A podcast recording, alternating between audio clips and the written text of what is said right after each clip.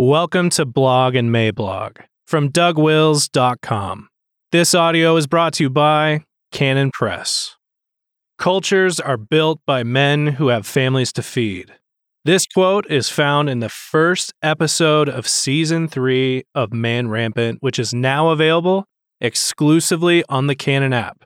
Go listen to the very first episode, which features George Gilder on the topic of sexual suicide. Download the app from your app store of choice and subscribe.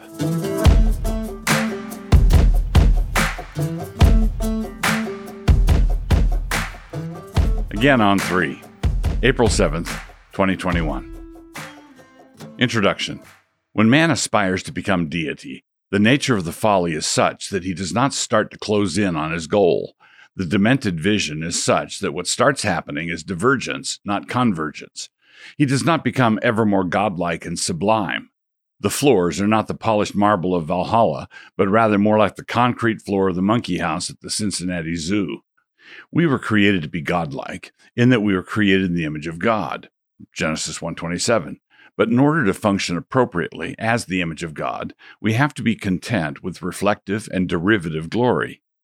But the nature of the rebellion that began in the garden began with a discontent over having anything at second hand.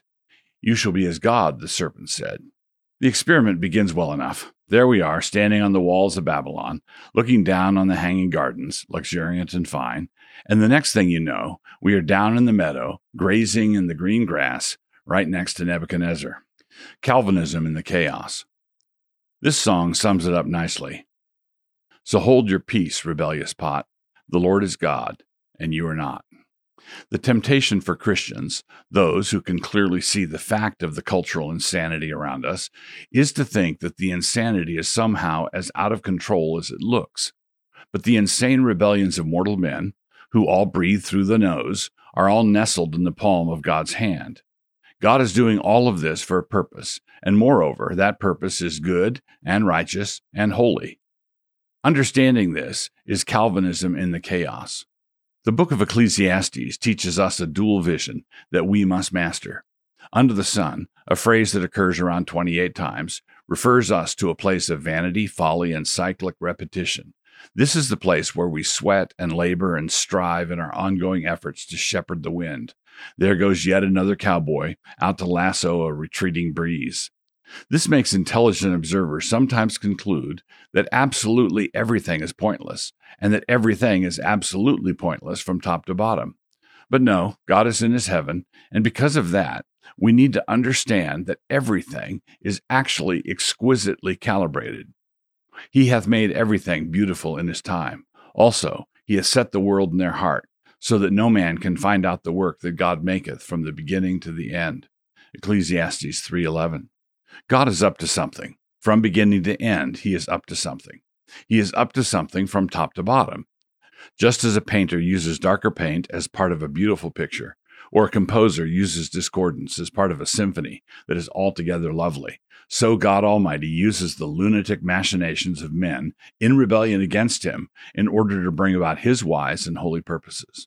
We can say, on the basis of the Word, that this is so. We cannot explain why it is so in the particulars.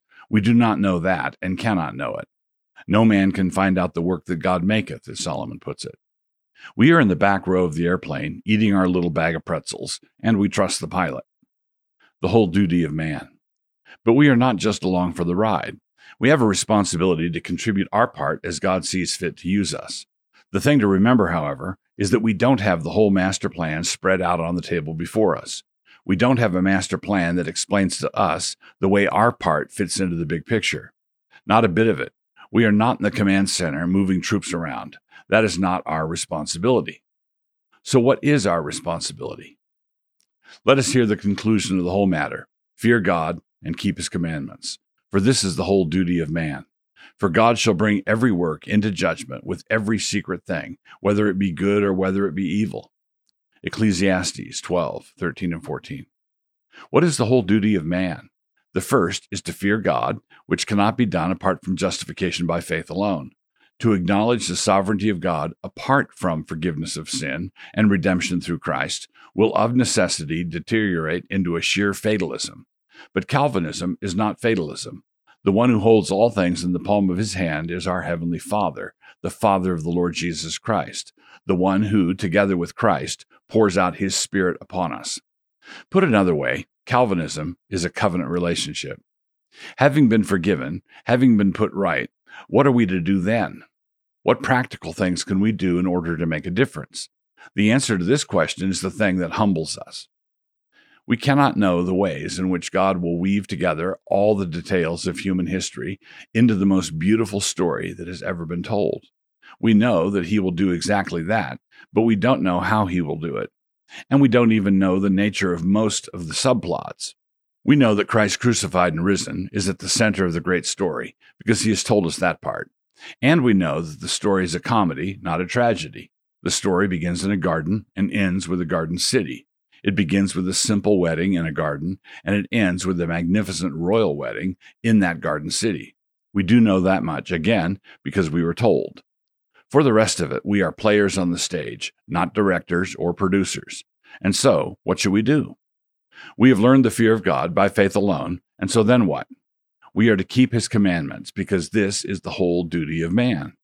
Our task is not to unravel the tangled knot of the meaning of history, or even the meaning of recent American history.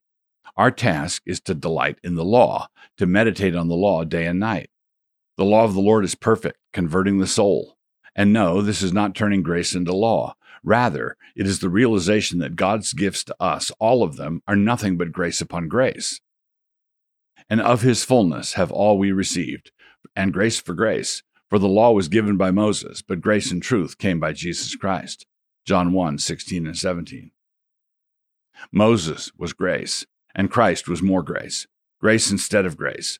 Grace piled on top of grace. God gives us His word, and His word is a light in a very dark place. Thy word is a lamp unto my feet and a light unto my path. Psalm 119, 105.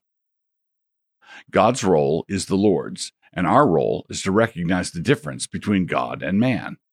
The secret things belong to the Lord our God, but those things which are revealed belong unto us and to our children forever, that we may do all the words of this law. Deuteronomy 29 29.